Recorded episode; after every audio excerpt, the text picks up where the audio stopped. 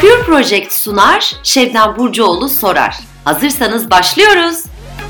Herkese merhabalar. Bugünkü konuğum e, çok değerli bir isim. Sevgili Yiğit Aydın bizimle birlikte. Kendisi pop art'ın e, Türkiye'deki e, İstanbul'da özellikle çekim merkezi haline gelen Red Art İstanbul Galeri'nin sahibi ve e, o kadar değerli birbirinden e, genç değil mi? Evet. İnsanların eserleri var ki adeta sanatla uğraşan, yenilikleri takip eden insanlar için e, bir uğrak noktası, bir çekim merkezi oldu Red Art İstanbul. Teşekkür ederim. Ve biz de bugün e, birazcık pop art'ın e, geleceği, pop art'ın pop kısmını da e, alıp birazcık o kısmını da irdeleyip e, hayatımızdaki yerini konuşmak istedim ben birazcık Yiğit Aydın'la. Çünkü aslında insanlar sanat eseri alırken kendi aralarında bu tarz şeyleri çokça konuşuyor.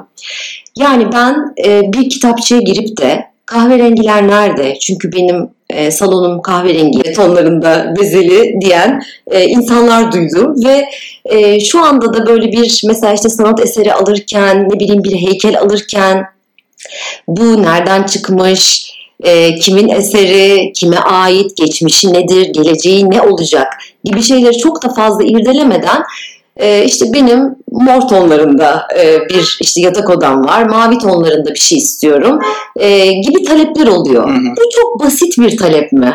Ayıp mı ediyoruz böyle bir şey sorduğumuz zaman? Ya aslında ayıp etmiyoruz. Fakat e,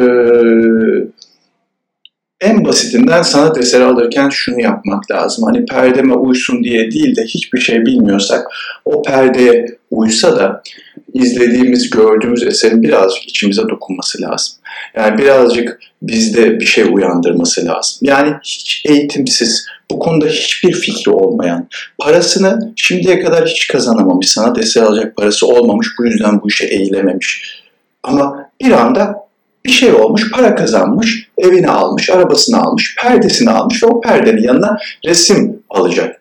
Yani bizim özellikle belki de benim gibi akademide okumuş galericilerin ya da sanatçıların bu insanları elinin dışı tabii ki iyi bir şey değil, bu doğru bir şey değil ama ben öğretmezsem, o öğretmezse tatlı tatlı, para sahibi insana da bir şey öğretmek çok zordur aslında yani. Ee, tatlı tatlı e, ona yol göstermek lazım. Bizim işimiz de bu esasında galericinin işi e, sanatçıyla anlaş, resmi duvara koy, sat, paylaş, bölüş değildir. Yani özellikle Red Art İstanbul'da 18 tane genç sanatçı var. Onların hayatlarının yolunu çizmeye çalışıyoruz. Onlar bize bir şeyler veriyorlar, onlardan öğreniyoruz. Ve biz koleksiyonerlerimiz de bize izin verdikleri sürece onların da evlerine, hayatlarına sanat alanında müdahale ediyoruz. O yüzden ayıp bir şey değildir Ee, ama doğru da değildir. Perdeye göre resim almak doğru değildir aslında. Evet, peki mesela bu sanatçılar e, gencecik, e, harika beyinler ama bunlar bir anda meşhur olmuyor. E, kiminin mesela ismini yıllarca duymuyorsun. Ondan sonra özellikle işte bu Contemporary İstanbul'da Hı hı. işte ve benzeri sanat etkinliklerinde bir isim çıkıyor, bir rüzgar yapıyor. E, aman Allah'ım herkes o sanatçının e, peşinden gidip bir eserini almaya çalışıyor. Bu birazcık böyle e, kulaktan dolma bilgilerle mi hareket edilen bir şey ya da ne bileyim işte bu sanatçıların gerçekten kozmik bir şekilde gökyüzündeki yıldızlar doğru bir araya geldi ve şu an benim patlama noktam yoksa işte bunun galerisi mi önemli, finansörü mü önemli? E, bu isimler nasıl ve neye göre bir anda böyle e, ortaya çıkıyor yoksa bir anda çıkmıyor mu? Şebnem şöyle, e, bunu ikiye ayırmak lazım. Yani dünyada da bu böyledir. Hani bizim her alanda, e, sporda, siyasette, ekonomide, sanatta Türkiye'nin kendine ait dinamikleri vardır ya ama sanatın bu kısmında dünyada da bu iş böyledir. Bir, birden patlayan e, sanatçılar vardır. Bir de patladığını yeni fark ettiğiniz ama birden sandığınız sanatçılar vardır. Ee, burada doğru olan nedir? Ee, bu iş çok spekülatiftir. Yani para sahibi, e, finans sahibi kişilerin dünyanın her yerinde e, bu bir eleştiridir, bu hep yapıldı. Yani Papa Michelangelo kulağından tutup getirdi, Sistine Chapel'in tavanını gel bunu boyayacaksın dedi. hiç istemediğini hepimiz biliyoruz ama yani parasını da aldı gitti.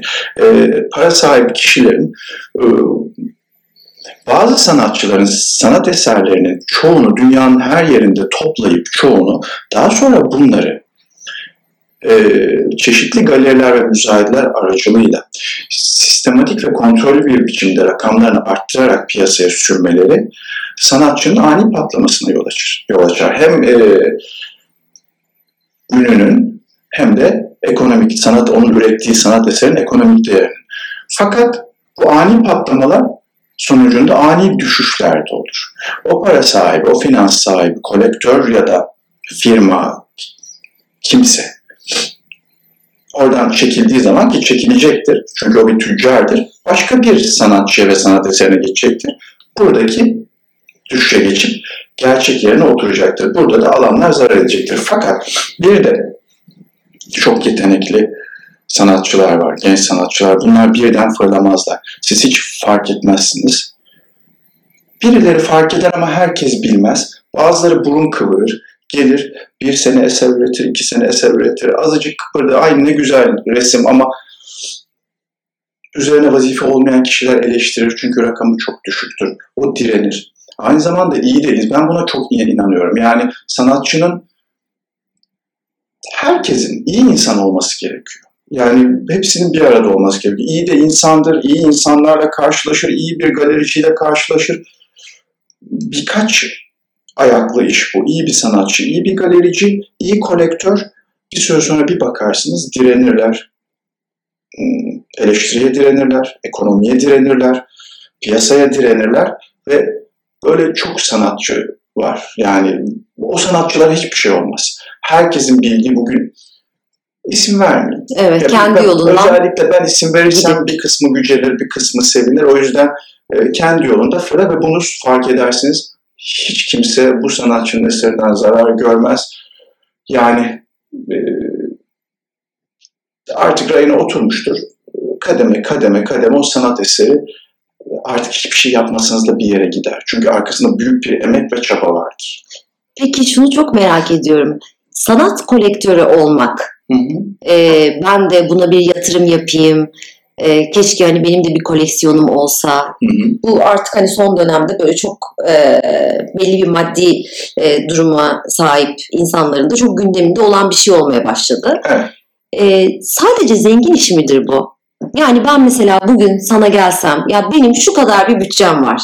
Çok da büyük bir bütçe değil. Ama ben bir şekilde bu işe girmek istiyorum, sanat toplamak istiyorum. Hı hı. E, bu da mümkün müdür? Böyle bir işe girmeye ben niyet etsem. tabii ki mümkündür. Demin anlattığım o başarılı kimsenin bilmediği sanatçıyı e, yani az parayla yola çıkan Şebnem, Yiğit, e, Ayşe, Ahmet almazsa onun hayatındaki, kariyerindeki basamaklardan biri olmazsa herkes gidip e, 100 bin liralık resimle başlarsa o çocuklar yok olurlar. Hiç duyum. Mümkündür tabii. Hatta gerçek kolektörlük budur. Daha o adamı, o kadını daha doğmadan yakalayıp o gözle e, henüz üç kuruşayken resmini alan kolektör gerçek kolektördür. Evet. Peki e, bir de hayatımıza hızlı bir giriş yapan NFT konusu Eyvah. var. da da da dam. NFT'de herkes şu anda şey gibi, e, karıncalar gibi Çok neye severim. yatırım yapsak, ne alsak işte bundan sonra sanat NFT'den yürüyecek e, diye haykıranlar derken ben şunu merak ediyorum. Bir NFT sanat eseri fiziksel bir sanat eseriyle yarışabilecek mi? Bir NFT sanat eseri ya şöyle söyleyeyim şimdi. Özellikle e, sanatçılarının çoğu ve eserlerinin birçoğu pop olan bir galerinin kurucusu ve sahibi olarak bunu söylemek bir yenilikçi bir şeyi taşlamak benim için esasında eşyanın tabiatına aykırı. Ama e, şöyle bence ben NFT'ye inanmıyorum. Yani bu fikrimi de herkes biliyor. Kendi sanatçılarım da biliyor, galeri sanatçılarım da biliyor, efendim dostlarım biliyor, kolektörlerim biliyor. Fakat e, ben burada bilir kişi otorite değilim. Belki sanat adına bilir kişi belki sayılabilirim. Belki otorite ama NFT konusu çok başka bir konu. Ben NFT'yi sanat olarak da görmüyorum. Yani o yüzden benim alanımın dışına çıkıyor. Fakat genç sanatçılarla birlikte hareket eden yani ezelden beri sadece bu işi yapan bir galeri olarak sanatçılarım beni NFT ile ilgili bilgilenmem ve bu konuya girmem için çok zorladı. Ben de e, çok derin araştırdım, okudum ve Türkiye'de bu işi en iyi yapan firmalarla isim vermeden devam ediyorum. Çünkü sonrası sükûtu hayal oldu. E, birlikte zaman geçirdik. Hatta projeler oluşturduk. Red Art İstanbul'da 18 sanatçının katıldığı bir NFT sergisi yapmak üzere e, İngiltere menşeli ve Türkiye'de de bu işi çok iyi yapan bir firma yaptığını söyleyen bir firmayla anlaştık. Fakat benim gördüğüm şu, ya şunu düşünün, NFT çok basit anlatıyorum. Çünkü herkes o kadar terim kullanıyor ki ben de kullanabilirim, ben de biliyorum o terimleri. Fakat herkesin anlaması için çok basit anlatacağım. NFT'yi bugün ben kendimi sanatçı ilan edip şu elimdeki kahve fincanının fotoğrafını çekip bir NFT platformuna bir miktar içine Ethereum falan koyar o fotoğrafı koyup benim bu yaptığım şey çok büyük sanat eseridir. Bu kadar edisyondur. Ve ben de dünyanın şu köşesinde işte şu an e, Kuzguncuk'ta efendime söyleyeyim oturan çok önemli bir sanatçıyım deyip Japonya'daki, Amerika'daki adama kendimi anlatmış çalışıyorum. Bu da bu kadar paradır diyebiliyorum. Ben bunu diyebiliyorsam bunu herkes diyebiliyor. Bunu herkes diyebiliyorsa bu sanat sanat değildir. E, son dönemde işte dünyada yaşanılanlar, insanların daha yalnızlık duygusuna itilmesi, e, daha kendi başına olması, sabırsız olması, e, kendi kendimeyken de ben bir şeyler yapmak istiyorum. Şurada odamda durayım, kimse bana dokunmasın, ben de bir şeyler yapayım e, gibi bir fikirden mesela ortaya çıkan bir şey aslında hani metaverse. Evet. Çok çok yalnız bir şey. Evet. E, ve baktığımız zaman da işte bunun mesela NFT çıktı. E, sanat tarafında nasıl bir eğilim var? Bir de onu merak ediyorum. Yani daha işte klasik tablolar vardı, işte klasik ressamlar vardı. Fakat her şey gerçekten işte sizin e, şimdi ilerlediğiniz yol gibi sanatta pop art daha renkli görmek istiyoruz, daha video görmek istiyoruz, onu değiştirmek istiyoruz. Sürekli bir geziyoruz, galerileri arıyoruz, farklı bir şeyler, farklı bir renk olsun diye. E, bu birazcık da bizim değişik, e, değişen kişilik DNA'mız, kişilik kodlarımızla mı bağlantılı bir şey? Yani NFT de aslında bunun bir uzantısı diye görüyorum ben. Bir de her şey yapabilme olasılığının güzelliği gibi bir şey. Şimdi her şey yapabilme olasılığının güzelliği evet doğru. Ee, bütün dünyadaki yani son bizim 20 yılımız hatta son 10 yılımızda dünyada, dünya genelinde bakarsak felaketler, kaoslar, ayaklanmalar, e, ekonomik krizler, e, popülasyonun artması, e, bir şey lazım. Yani gençleri oyalayacak, insanları oyalayacak, onlara para kazandıracak, iş sahibi yapacak bir şey lazım. Sanatta, ya ben şeye de çok inanıyorum. Evet NFT'ye inanmıyorum ama bu NFT e, bazen kötü şeyler, hani zorlanırsınız, sanatçı uğraşır uğraşır, bir, bir, benim tahmin edince, tahminime göre bir süre sonra bir şey olmadığını görecekler ama bir şeyin evrilmesine yol açacak. Yani Aa, biz bunu denedik, çok uğraştık, olmadı. Resimlerimize dönelim. Daha güzel resimler yapalım. Daha iyi heykeller yapalım. Ya da dijital ve fiziki heykeli bir araya getirerek belki de benim de aklımın almadığı bir yerlere gidecek, iş zorlanacak. Tabii ki sorduğun gibi Şevnem, e, anlattığın gibi evet buraya doğru eğiliyor. Ama sanat eseri kısmı dünya üzerinde hala bütün müzelerde işte Tate'de, MoMA'da, Metropolitan'da, efendim Broad'da bütün ustaların resimleri asılıyken ben işte Guggenheim'a gittiğimde orada Amerika'da yıldızlı geceleri gördüğümde Metropolitan'da Hieronymus Bosch'un e, cennet cehennemini gördüğümde aldığım etkiyi, yaşadığım şeyi ağladım ya eşim kaçtı yani. Utandı kaçtı ben görünce ha, bu, bu benim yıllarca kitaplarda okuduğum resim 1600 tarihli falan diye. Yani Metaverse'de bunlar olmayacak. Belki NFT yaşayacak, Metaverse devam edecek, yaşayacak. O zaman bizim gibi insanlar kaybolacak. Ruhsuz bir jenerasyon, ruhsuz, o bilim kurgu filmlerinde izlediğimiz robotik yaşam formları var olacak. Ve ben bütün anlattıklarımda yanılmış olacağım. Ve biz bir şekilde yok olacağız. Onlar var olacak. Peki mesela bundan sonraki bu gençlerin sanat eğitimlerinde NFT'nin uzantısı bir akademik kariyerlerinde sanki bir parçası olacak gibi değil mi? Olmalı zaten. Evet. Yani e, olmalı çünkü akademide bugün öğretilen, sanat adına öğretilen her şeyin de e, doğru olduğunu inanmıyorum. Ama daha doğrusu işlerine yarayacağına inanmıyorum her şeyin. Ama onların evrilmesine yol açıyor.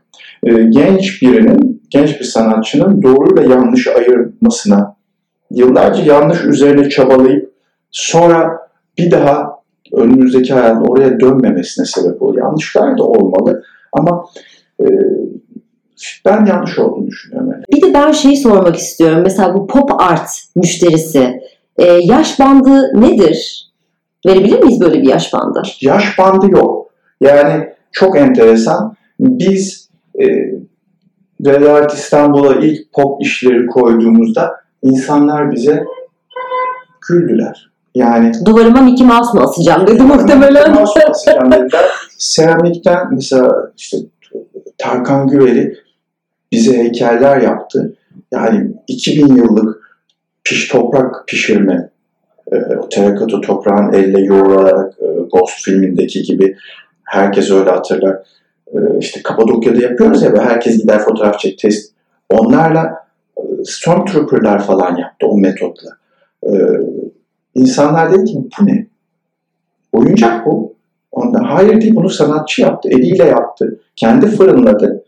Eğer bunu bu kadar iyi yapmasaydı, bu kadar iyi üzerine daha çok boyamasaydı siz bunu oyuncak demeyecektiniz. Ecik güç olsaydı. Aa seramik e, sanat eseri diyeceksiniz. Adam bunu sonra e, herkes almaya başladı.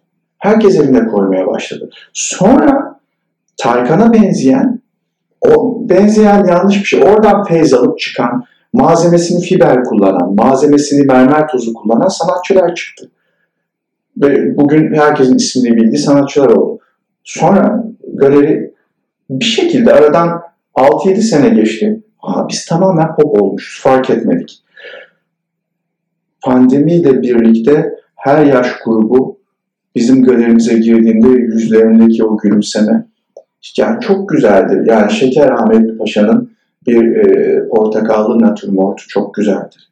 Osman Hamdi Bey'in herkesin bildiği şeyleri anlatmaya çalışıyorum. Yani e, çünkü bu yayını dinleyenler ders alıyormuş gibi olmasın. E, Osman Hamdi Bey'in kaplumbağa terbiyecileri çok güzeldir. Gider ara sıra bakarım.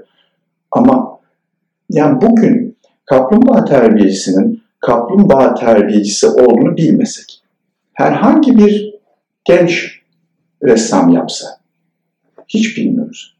Ve 5 lira fiyatı bir de içinde Mickey'ler olan, kalpler olan, efendim söyleyeyim Mickey dediğimiz çünkü çok çok iyi bir popüler kültür ikonudur Mickey, o, objesidir, metasıdır. Ee, insanlar Mickey'yi görmek istedi duvarında. İlk defa evine sanat eseri alan biri için iyi bir pop eseri hazmetmesi çok kolay, mutluluk veren hafif bir şey. Fakat iyi bir pop eserinin arkasında çok acayip şeyler olabilir. Evet. Size kaplumbağa terbiyesinin ilk anda verdiği işte doğuya bak batıya yüzü dönük işte kaplumbağaları eğitiyor falan. O mesajları daha derini o eserin içinde olabilir. İyi artistle kötü artisti de bu şekilde bizler ayırabiliriz. Zaten şu anda herkes pop yapıyor Türkiye'de. Amerika'nın 1960'ta 70'te kapattığı hikayeyi biz şimdi başta hep böyle oluyor 30-40 sene sonra. E, ayıp bir şey değil, güzel bir şey. Hiç geçmemektense bu dönemden de geçmek lazım. Ama ben bunu zaten 10 senedir yapıyorum. İnsanlar gülerken de yapıyordum. Şimdi kendi sanatçılarımızın bir takım e, böyle gülerek biraz da mutlulukla izlediğim taklitleri çıktığında da yapıyorum. Olacak bunlar. Hepsi olacak. E, kötüler dökülecek, iyiler bize kalacak. Sanat tarihi böyle bir şeydir. Klasik dönemde kötüler dökülür, iyiler bize kalır. Pop kötüler dökülür, iyiler bize kalır. Ondan sonra biz hikaye anlatırız, isimleri sayarız. Rembrandt'tan tutun, Van Gogh'a geçersin. Oradan işte Andy Warhol'un Campbell Soup'larından Warhol'un adını hatırlarsın. Sanat tarihi böyledir ama adı hatırlanan sokaktan geçen vatandaşa sorarsanız 5-10 kişi kalır. Bu kadar basit.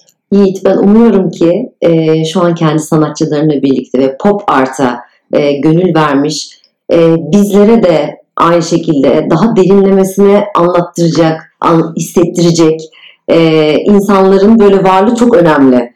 E, bunu bence adım adım gidilmesi gereken bir şey. Teşekkür Yani bu çünkü ilk baktığın zaman Uzun evet bir duygu, e, bir his e, ama her duygu ve his aslında çok derindir Evet. E, ve bir hikayesi vardır. Evet. E, hepsinin bir nedeni vardır. Bu da aynen böyle bir şey ve e, ben o kadar mutlu oldum ki bu kadar profesyonel oldun, bu kadar sevdiğin e, bir alanı iş olarak da aynı zamanda e, yapıyorsun. Bu harika bir şey bence. Ve bize konuk olduğun için de çok teşekkür ediyorum. E, bugün çok keyifliydi seninle sohbet etmek. E, diliyorum ki en kısa zamanda galeride de bir araya geleceğiz. İnşallah geleceğiz. Ben de yani birebir alanın olmamasına rağmen bu kadar güzel sorular hazırlanma, yani anlatmakla bitmiyor. Ee, hazırladığın için ve en azından şu kısa yayında bile bir takım şeylere anlatabildiysen buna e, izin verdiğin için çok teşekkür Çok ederim. çok güzeldi. Seni çok teşekkür çok ederim. güzel. Seni de aynı şekilde. Teşekkür Daha zaten bundan sonra görüşeceğiz. Komşuyuz ayrıca. Tamam, süper. Çok, Çok teşekkürler Yiğit. Sağ ol. Görüşmek üzere. Görüşürüz. Bay bay.